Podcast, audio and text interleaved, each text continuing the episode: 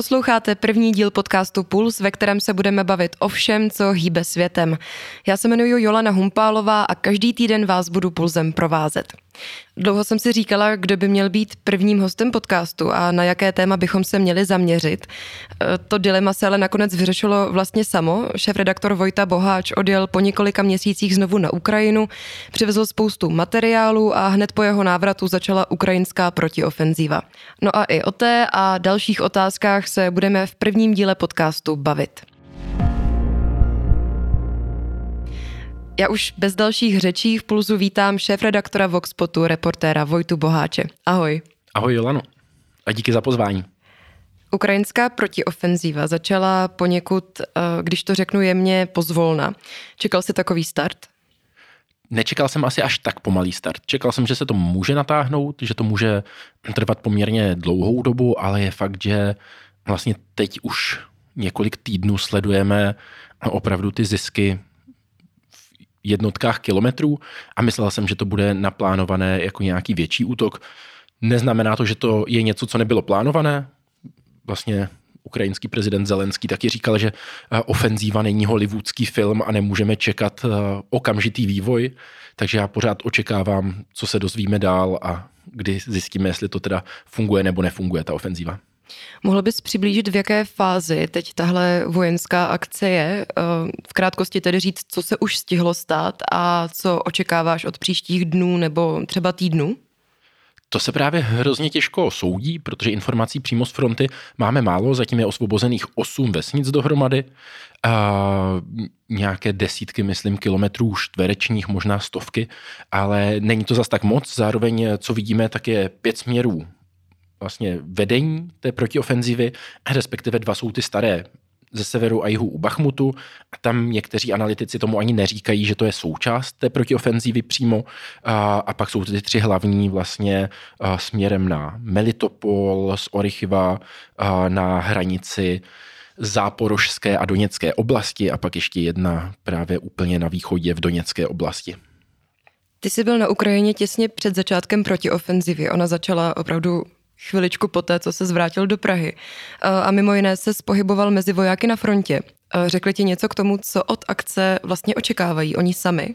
Já jsem to vlastně psal i do reportáže, kterou jsem nedávno vydal k tomu, že mě tam velice zaujalo to, jak málo informací k tomu i vojáci samotní měli. Mně to přišlo vlastně oproti dřívějšku, kdy jsme se potkávali s vojáky na začátku války, kdy byli velice aktivní, kdy sami měli tu iniciativu, tak teď mi to přišlo jako takové trošku možná pasivnější čekání na rozkazy, kdy sami neví, co se po nich přesně bude chtít, jestli přesně ta ofenzíva bude vedená, věděli, že splní úkoly a doufali, že generální štáb to má dobře naplánované, ale bylo tam takové, že jsem přijel vlastně na základnu hned první večer, co jsme si povídali, tak říkám, no a co proti ofenzíva?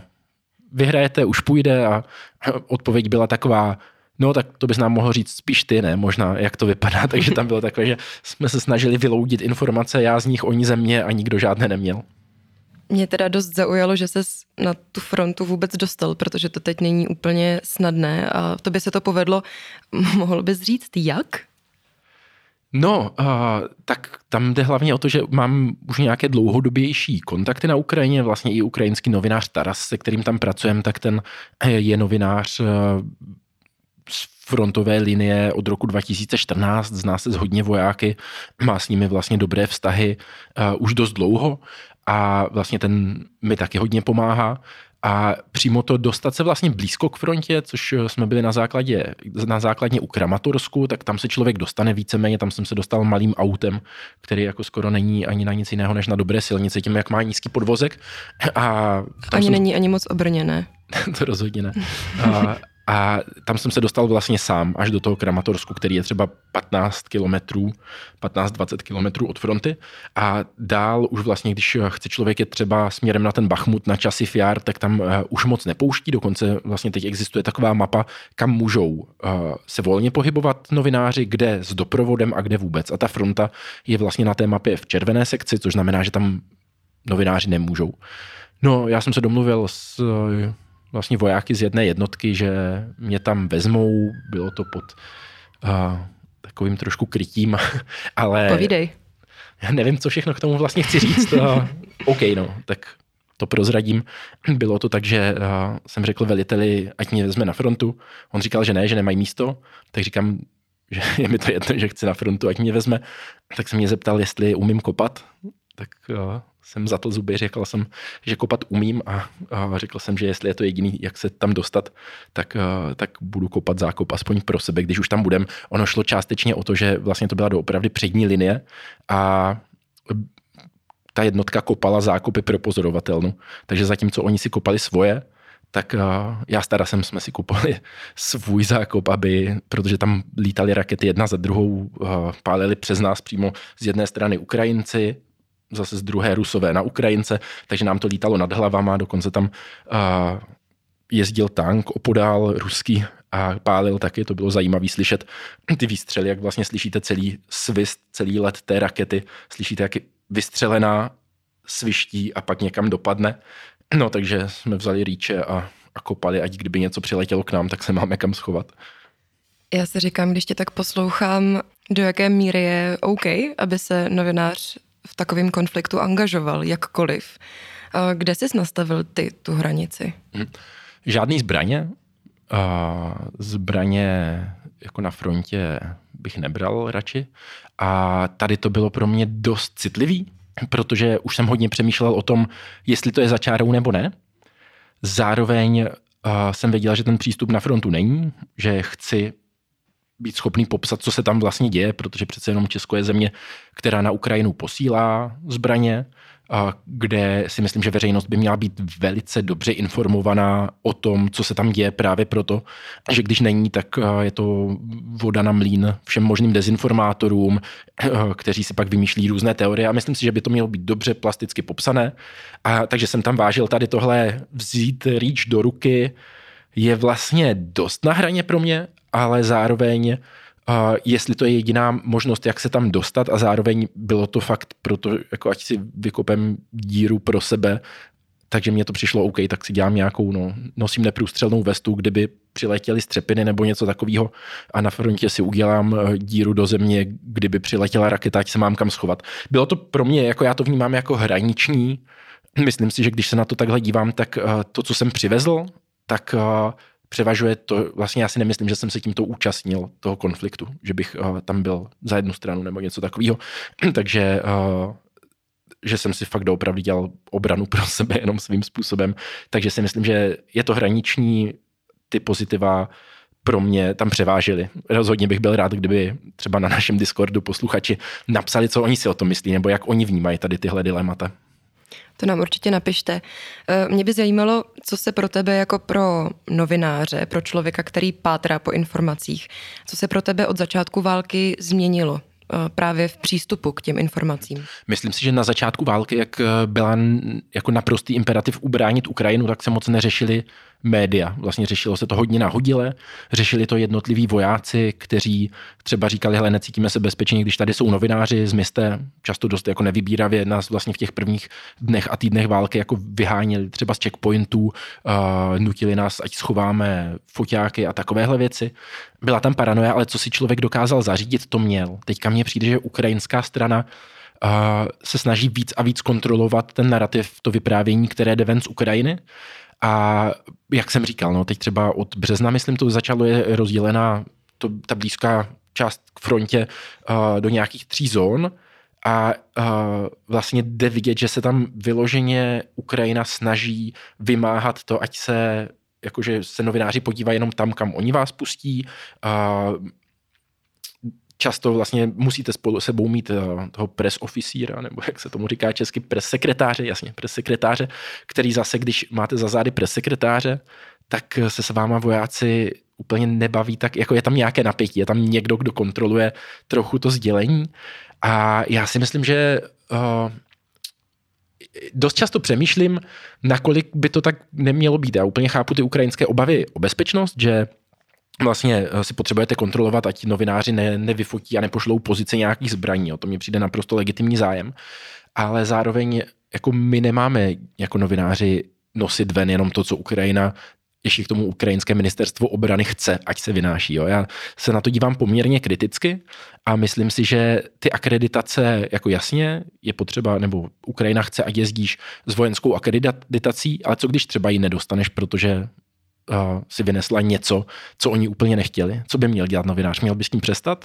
Měl by tam, nebo by tam měl jet i přesto, že nemá akreditaci a snažit se získat ten přístup sám. Podle mě role novináře je jako novináře nějaký takový, eh, taková bytost, co lítá po světě a snaží se právě jako nepřizpůsobovat těm pravidlům. Vždycky nás chce politika ovládnout, vždycky, ať je to česká nebo ukrajinská nebo jakákoliv, tak eh, jasně, že každý ministerstvo chce, ať vyjde v těch médiích jako někdo, kdo to dělá správně, ale vlastně ve chvilku, když by když eh, tě pok- eh, je pokryjeme jako, že třeba v něčem ten jejich výkon není nejlepší, což třeba mě vojáci často říkali, hele, tady je obrovský průšvih s tím, že uh, velitelé bojoví často nemají odpovědnost a když pošlou mnoha členů jednotku do boje a bylo to blbě naplánovaný, ta jednotka nepřežije, tak se jim většinou nic nestane. Není to, že by je degradovali, že by se z nich stal běžný pěšák místo toho, že byl velitel, ale zůstane to tak. A že i ti vojáci cítili, že tam chybí tady ta odpovědnost trošku. A to je právě něco, co by zase měli vynášet média a říkat, hele, tady nějaký velitel poslal do boje lidi úplně zbytečně,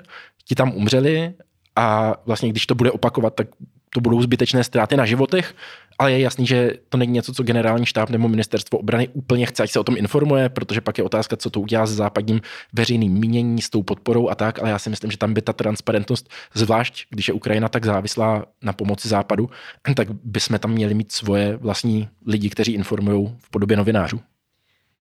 Vyšetřují se uvnitř ukrajinské armády nějaké takové asi to nazvu jako chybné kroky, eh, o kterých se lidi, a já si nedělám iluzi, že bychom se o nich dozvěděli, jo, ale eh, o kterých se tady my z médií nedozvíme ani, ale dochází k takovým vyšetřováním už teď? Co vím, tak dochází k vyšetřování občas třeba toho, když někdo pošle do boje eh, jednotku, která nepřežije, tak proč se to stalo a tak, ale nemám o tom moc informací. Vlastně není to něco, a když o tom mluvíš, tak by mě to vlastně dost zajímalo, takže jak příště pojedu na Ukrajinu, tak se na to asi zaměřím, ale v současné době ty informace nemám.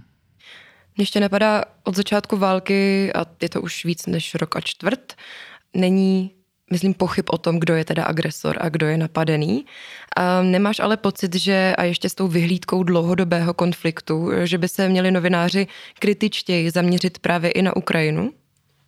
Já si myslím, že eh, určitě, protože vlastně čím odevřenější uh, ta zpráva té země nebo politika je, tím víc tomu věří jejich vlastní obyvatelé, tím víc uh, vlastně je to odevřené i pro tu západní podporu a tak.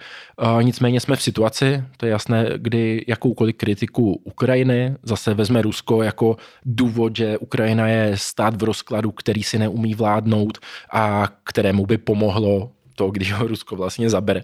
Tam je jako blbé, že oni jako mají legitimní obavy z toho, že tu kritiku vezme ta protistrana, ale je to o tom jako přemýšlet jako vážit na, na, na těch miskách vach, to jako jak daleko už jsme od začátku, jak moc vlastně uh, vůbec jsme v informačním prostředí, kde Rusko může u těch partnerů nějak delegitimizovat Ukrajinu. Ono se o to snaží od začátku a já si myslím, že ta demokratická kontrola skrze právě média je hodně důležitá, protože vlastně ve chvilku, kdy budeme říkat, teď je válka, teď se nesmí kritizovat, tak začne docházet k tomu, co jsem říkal. No? Jakože vždycky, když je člověk u moci, když má, je zodpovědný za něco, co, ať už je to korupce, nebo nějaký mismanagement, nebo to, že poslal kvůli blbýmu plánování lidi na smrt, tak je jasný, že nechce, ať se to někdo dozví. Ale když se to nikdo nedozví, když se udělá nějaká gentlemanská dohoda, jako jasně, já už to neudělám, už budu plánovat dobře, tak se to reálně nikdy nezmění. A já si myslím, že v tom je ta role médií v každé společnosti, role kritických médií, v každé demokratické společnosti naprosto nezastupitelná. Od toho, aby tam přišli a říkali, hele, to spodělal a máš z toho uh, nést odpovědnost. Takže já si myslím, že i ukrajinské média se o to některé vlastně kritizují, ale já jsem se tím snažil zabývat třeba co se týče uh, korupce v současné době a ještě pořád jsem nepochopil, co se, protože oni probíhají investigativy, je několik webů, které jsou investigativní, které vlastně kritizují uh, lidi blízké k moci nebo přímo u moci. Uh, dokonce byly případy, kdy nějaké jako investigativy je dokázali sestřelit, ale pak mi lidi říkali, hele, jsou investigativy, které dokážou někoho sestřelit a jiné, za kterýma se zavře voda a nic to vlastně nezmění. A já jsem ještě nepochopil uh, ten, jak to funguje, ten klíč k tomu vlastně, kdy ta investigativa vyjde a, a a vyvolá pozdvižení, někdo za to má je hnán ke zodpovědnosti a kdy vyjde je kritizovaný ten novinář, že ruší národní jednotu. No. Chtěl bych se taky na to zaměřit, jsem v kontaktu s lidma z ukrajinského webu Naši hroši, kteří dělají právě finanční investigativy a chtěl bych s nimi na tohle téma udělat rozhovor v budoucnu. Na to se budu těšit. Jak vlastně teď o válce uvažují Ukrajinci? Um, zaznívá mezi nimi třeba taky nějaká kritika, nebo vůbec zaměstnává jim ještě tak moc hlavu, jako třeba před pár měsíci, před rokem? tak jde cítit, že už je to víc než rok od začátku té války, ale pořád, eh, já když jsem byl, byl jsem na jednom festivalu v Kijevě dvoudenním, byl jsem na, potom na Uh, jak se tomu říká, na brigádě vlastně, kde se budovaly uh, rozbité domy, jako vyklízeli a stavěli nové a tam byli většinou mladí lidi a mě dost zajímalo, jak to vlastně berou a přišlo mně, že v sobě mají zvlášť ti, kteří zůstali v zázemí a nešli bojovat, tak takovou jako dost ani nevím, ono je to dost jemný, to, jako to poznat vůbec v nich, ale takovou jako trošku jako by se styděli za to, že vlastně nemají tu odvahu jít bojovat, že jsou v zázemí, jakože jim to pořád hlodá v hlavě, ten psychický tlak, pod kterým člověk je, ať je na frontě a bojuje, nebo na té frontě není a právě protože nebojuje, tak je šílený. A myslím, že jsou toho hodně a vlastně ať děláte cokoliv, jako jde to vidět, že každý se snaží sbírat nějaký, nebo hodně lidí se snaží sbírat nějaký peníze na uh, podporu vojáků nebo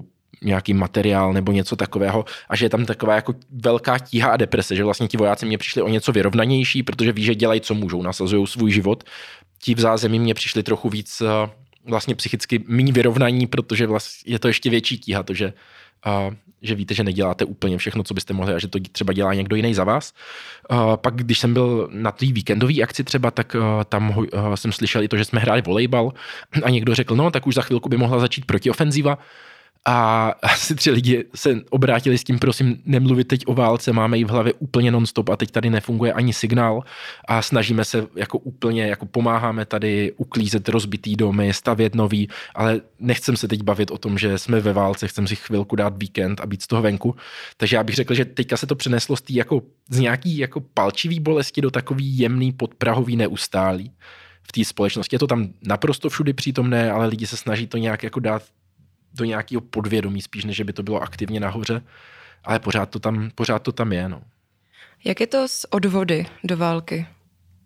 Ty jsou vlastně poměrně náhodné, můžou se, může k ním docházet uh, vlastně v celé, jako všichni, kdo jsou způsobili k boji a v tom věku, ve kterém se odvádí, tak vlastně je to tak, že je určitý množství lidí v armádě, a když třeba v, během bitvy o Bachmut zemřelo obrovské množství lidí nebo byli vyřazený z boje, tak uh, máš nějakou základní jednotku, četu, rotu, jde to na batalion, na brigádu a postupně jako uh, velitelé těch jednotek říkají, kolik jim chybí mužů nebo spíš jako lidí uh, do plného stavu a kdy jsou ještě bojeschopní a kdy už nejsou. Takže když třeba chybí 50%, tak je to, hele, už nemůžeme bojovat, máme tady příliš málo a posílají to dál, na úrovni, myslím, batalionu nebo brigády, tak se tady ty čísla sbírají a hlásí se to na generální štáb a řekne se, hele, tady v téhle brigádě chybí tolik stovek lidí, generální štáb to dá na tu komis, odvodovou komisi, nebo jak se to jmenuje, teď nevím, to bych kecal,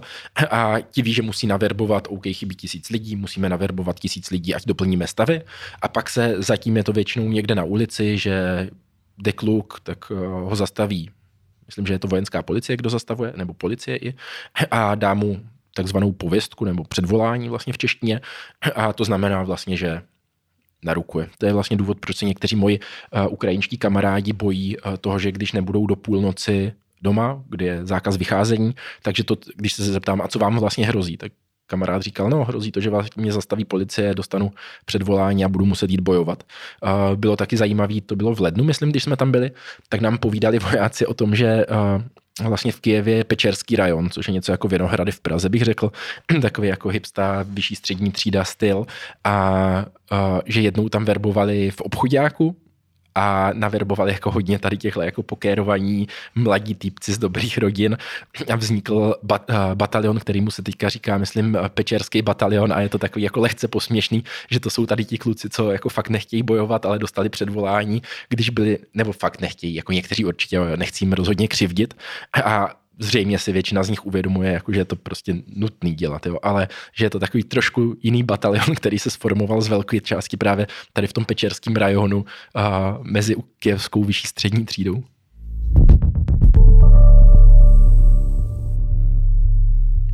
Úplně odbočíme. Jedním z výrazných témat je mimo jiné poválečná obnova. Dost se to diskutuje v Evropě a mně se tak trochu zdá, že tu máme jako hodně jasnou představu o tom, jak by e, poválečná Ukrajina měla vypadat. Ale co od takového procesu očekávají samotní Ukrajinci? Mm. K tomu jsem měl schůzku rozhovor s Mustafou Nájemem, což vlastně pro mě bylo jako fascinující a zajímavý příběh, že to je bloger, který uh, v listopadu 29. listopadu, myslím, 2013, svolal Majdan. Byl první, který vyzval lidi, a jdou na Majdan. Byl to protikorupční bloger, který psal o zneužívání peněz a tak. A vlastně po Majdanu se z něho stal státní úředník, který dělal v Ukroboronpromu, vlastně v ukrajinské státní firmě na vojenské zakázky nebo zbrojařské obrané. A teď, a teď právě už rok vede úřad pro poválečnou obnovu a rekonstrukci. Takže vlastně já jsem, ta moje první otázka, kterou jsem se ho ptal, tak byla, hele, kdybys věděl, co to způsobí všechno, svolával bys tenkrát toho 29. listopadu 2013 ty lidi, ať jdou na Majdan a ať svrhnou Janukoviče, což se pak stalo. A on říkal, hele, jo, to není o tom, co bych chtěl já nebo ne, jsou tady nějaký historické procesy, u kterých jsem to mohl popohnat, ale oni by se tak jako tak stali. Ta společnost na to byla jako naladěná a vlastně řešili jsme s ním a bylo hrozně zajímavý poslouchat ten jeho prout myšlenek, kdy řešil, no hele, my máme několik modelů, můžeme se inspirovat v té obnově poválečným Německem nebo eh, Pákistánem po povodních, případně eh, Miami po nějakým tornádu, hurikánu nebo Afganistánem. A jakože vlastně řešil ty modely, říkal, hele, ten náš nejpodobnější je poválečný Německo, totálně rozbombardovaný, eh, průmyslová země, která najednou je v troskách. A vlastně popisoval jednotlivé fáze té obnovy, jak vůbec může nastat. A bylo tam, že vlastně začíná to zajištěním základní bezpečnosti, kdy vlastně lidi se vám nebudou vracet, zvlášť lidi s dětma, někde, kde můžou přiletět rakety nebo kde docela často lítají. Tohle je odminování, prostě vyčištění věcí, potom eh, nějaké jako základní garance bezpečnosti do budoucna, které jsou naprosto zásadní, jako ten tlak i na uzavření nějaké mírové dohody si myslím, že bude časem stoupat kvůli, jako do velké míry kvůli mezinárodním investorům.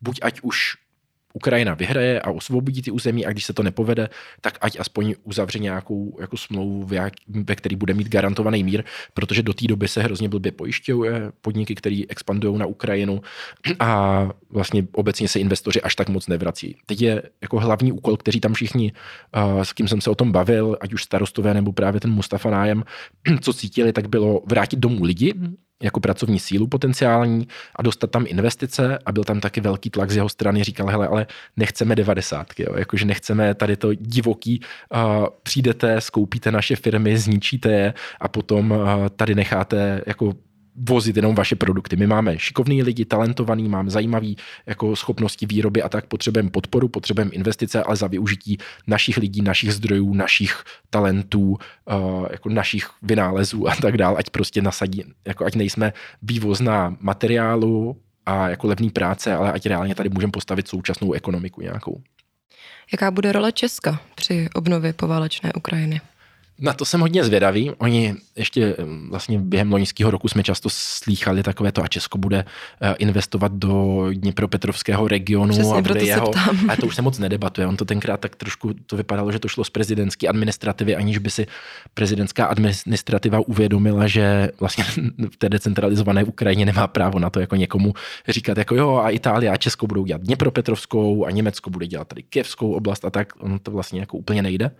Takže to už se moc neřeší neřeší. Myslím, že ten argument už prakticky neslyšíte a spíše je to takový, že uh, jsem se ptal i jako na, na čem bude založená ta nová ekonomika, jestli se dá uh, očekávat nějaké větší investice třeba do obnovitelné energetiky nebo tak a víceméně to vypadá, že tak dlouhodobý uvažování, že tam ještě až tak moc neprobíhá, že teďka je to fakt na té úrovni do rozbitých měst. První, co se vrací po osvobození, tak jsou trhy, kavárny, obchody s potravinama, vlastně to běžný, to je fascinující taky sledovat, jak vlastně se biznis dostává do poválečné oblasti a co je to nejdůležitější. Opak nějací opraváři a tak, a pak jsou ty složitý třeba investice, co bylo v kijevské oblasti, zničený logistický centra, co provozují nadnárodní organiz- společnosti nebo nějaké zahraniční, kde ale potřebujete kapitál na postavení těch hál, na vůbec jako nějaký domluvení, jak to bude fungovat.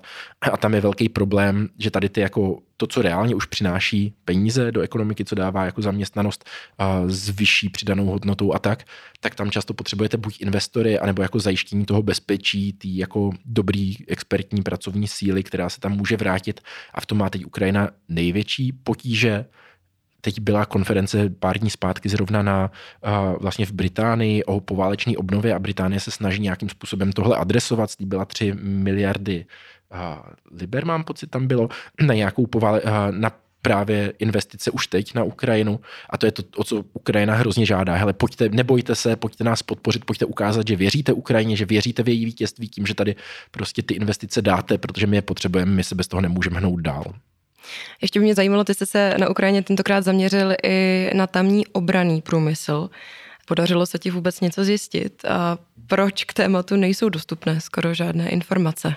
To si Ukrajinci střeží opravdu poctivě. Vlastně mě hodně zajímala ta otázka Ukroboronpromu a toho, jaký mají sami Ukrajinci výrobní kapacity, protože u nás často slyšíme takový jako dezinformační jako narrativ, že uh, Ukrajinci pokládají životy ve válce uh, Spojených států proti Rusku, kdy uh, Spojené státy a NATO dodává zbraně a Ukrajinci prostě jsou zmanipulovaní a jenom dodávají ty své životy. A mně to přišlo vlastně ujetý, já jsem se bavil s pár lidma uh, už dřív o těch kapacitách ukrajinského obraného průmyslu a jako Ukrajinci tam jako byli velmoc zbrojařská dřív, vlastně, že v rámci Sovětského svazu tak dělali ty nej, největší komplexy, dělali rakety, dělali jako raketové pohony a raketové nosiče a tak dále. A oni mají pořád dost velký byť, byl teda hrozně rozkradený od uh, rozpadu Sovětského svazu. Ten zbrojní průmysl, o tom myslím vlastně je i film Obchodník ze smrtí, jak eh, se tam přes Nikolajevský, myslím, přístav vyváží zbraně různě do Afriky a tak, to je něco, co se tam doopravdy dělo. Uh, Timošenková jako předsedkyně vlády Ukrajiny prodala hodně jako velice kvalitních raket Rusku třeba. Teďka je to dost vyčítané, že vlastně Putinovi prodala rakety, za který teď, který má Rusko teď obstřeluje Ukrajinu a jakože tohle byla jedna z hodně korupčních sfér. A já jsem zjišťoval, v jakém stavu to teda teď zůstalo. Bavil jsem se třeba ohledně nějakých možností opravy a výroby tanků, protože máme to téma, že Česko teď bude opravovat ukrajinské T-64 tanky a tak mě zajímalo, jako jaký je ten poměr toho, co Česko jim opraví a doveze a co mají oni.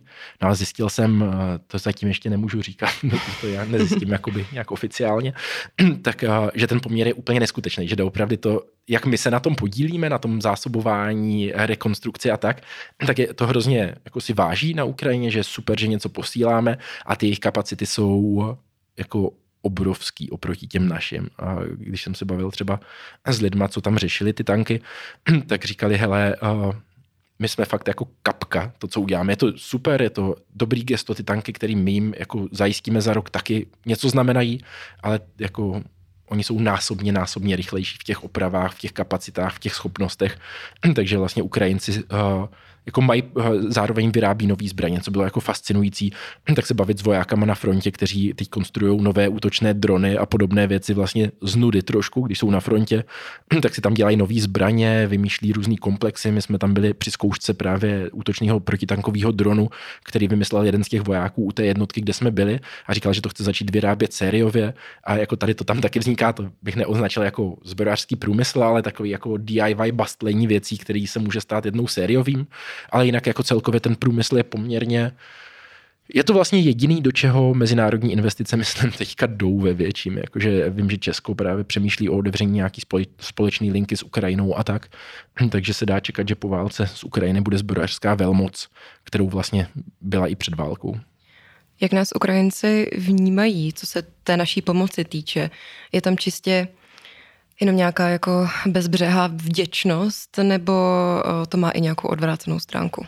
Mě hodně pobavilo, když uh, mi říkali Ukrajinci, když přijel Petr Pavel na Ukrajinu právě do, do Dněpra, že z něho všichni byli nadšení a když se někdo ptal, kdo to je, tak neříkali, že český prezident, ale generál NATO. Jasně. Což, uh, jasně, chcete spíš generála NATO s těma ambicema, který teď Ukrajina má, aby přijížděl než možná prezident Česka. A jinak ne, to je jenom takový vtip.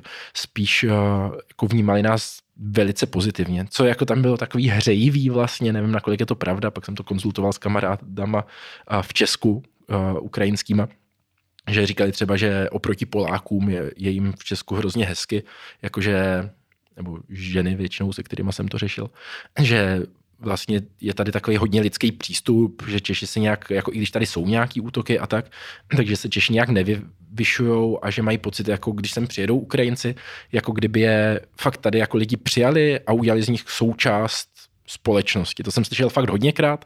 Vím, že je plno případů, kdy to vůbec neplatí. Pak mě bylo dost smutno, když se objevila to video od té malé holčičky, která dostala sadu od spolužáků, kteří asi jako tady ty proruský postoje měli někde od rodičů a tak. A když se to šířilo pak telegramem na Ukrajině, tak to bylo jako všechny takový ty plačtivý reakce, takový ten smajlík emoji jako s pláčem a, a mě z toho bylo docela smutno, že fakt to brali jako emočně jako sakra a i ti Češi jako vlastně dělají tohle, ale jinak mi přišlo, že Česko je braný fakt jako zásadní spojenec, země, ze kterou se dá počítat a, a vlastně dost pozitivně. A pak vlastně zase mě bylo hezký, jak si pozval tu holčičku ukrajinskou Petr Pavel, tak zase to projelo kompletně ukrajinským telegramem a zase všichni srdíčka jako jo, tak to je skvělý gesto, to je krásný, že máme tu podporu a že jako vlastně jasně, že všude jsou blbečci, kteří tohle dělají, ale že ten symbol byl tam braný hrozně silně a bylo to takový pěkný, no, jakož nás mají za důležitýho spojence. Na závěr taková obligátní otázka. Plánuješ se na Ukrajinu zase brzy vrátit? Teď se mi moc nechce. Jsem, eh, jak jsem tam byl vlastně přes tři týdny, nebo tři týdny myslím, tak eh, bych chvilku byl rád v Česku zase, ale určitě eh, hlavně musím ještě zpracovat všechny materiály, co jsem přivezl. Ještě mám před sebou dvě reportáže a minimálně jeden až dva rozhovory. Takže to zpracuju a jak to zpracuju, tak budu přemýšlet možná někdy v srpnu, že bych se tam podíval, ale uvidím. Tak to už je za chviličku. Brzo. Děkuji za rozhovor, slyšeli jste Vojtu Boháče. Díky moc za pozvání.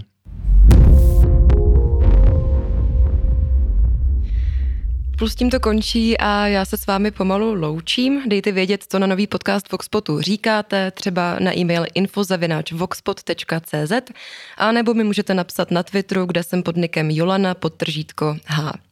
Pokud vám podcast není dost, přihlašte se k nám do Voxpod klubu, budete si pak moci přečíst jinak uzamčené a taky hlavně exkluzivní texty, poslechnout delší verze ostatních podcastů a taky budete mimo jiné dostávat pozvánky na klubové akce a ty jsou super, takže to chcete. Těším se zase s jiným tématem příště a vám už přeju hezký týden. Naslyšenou.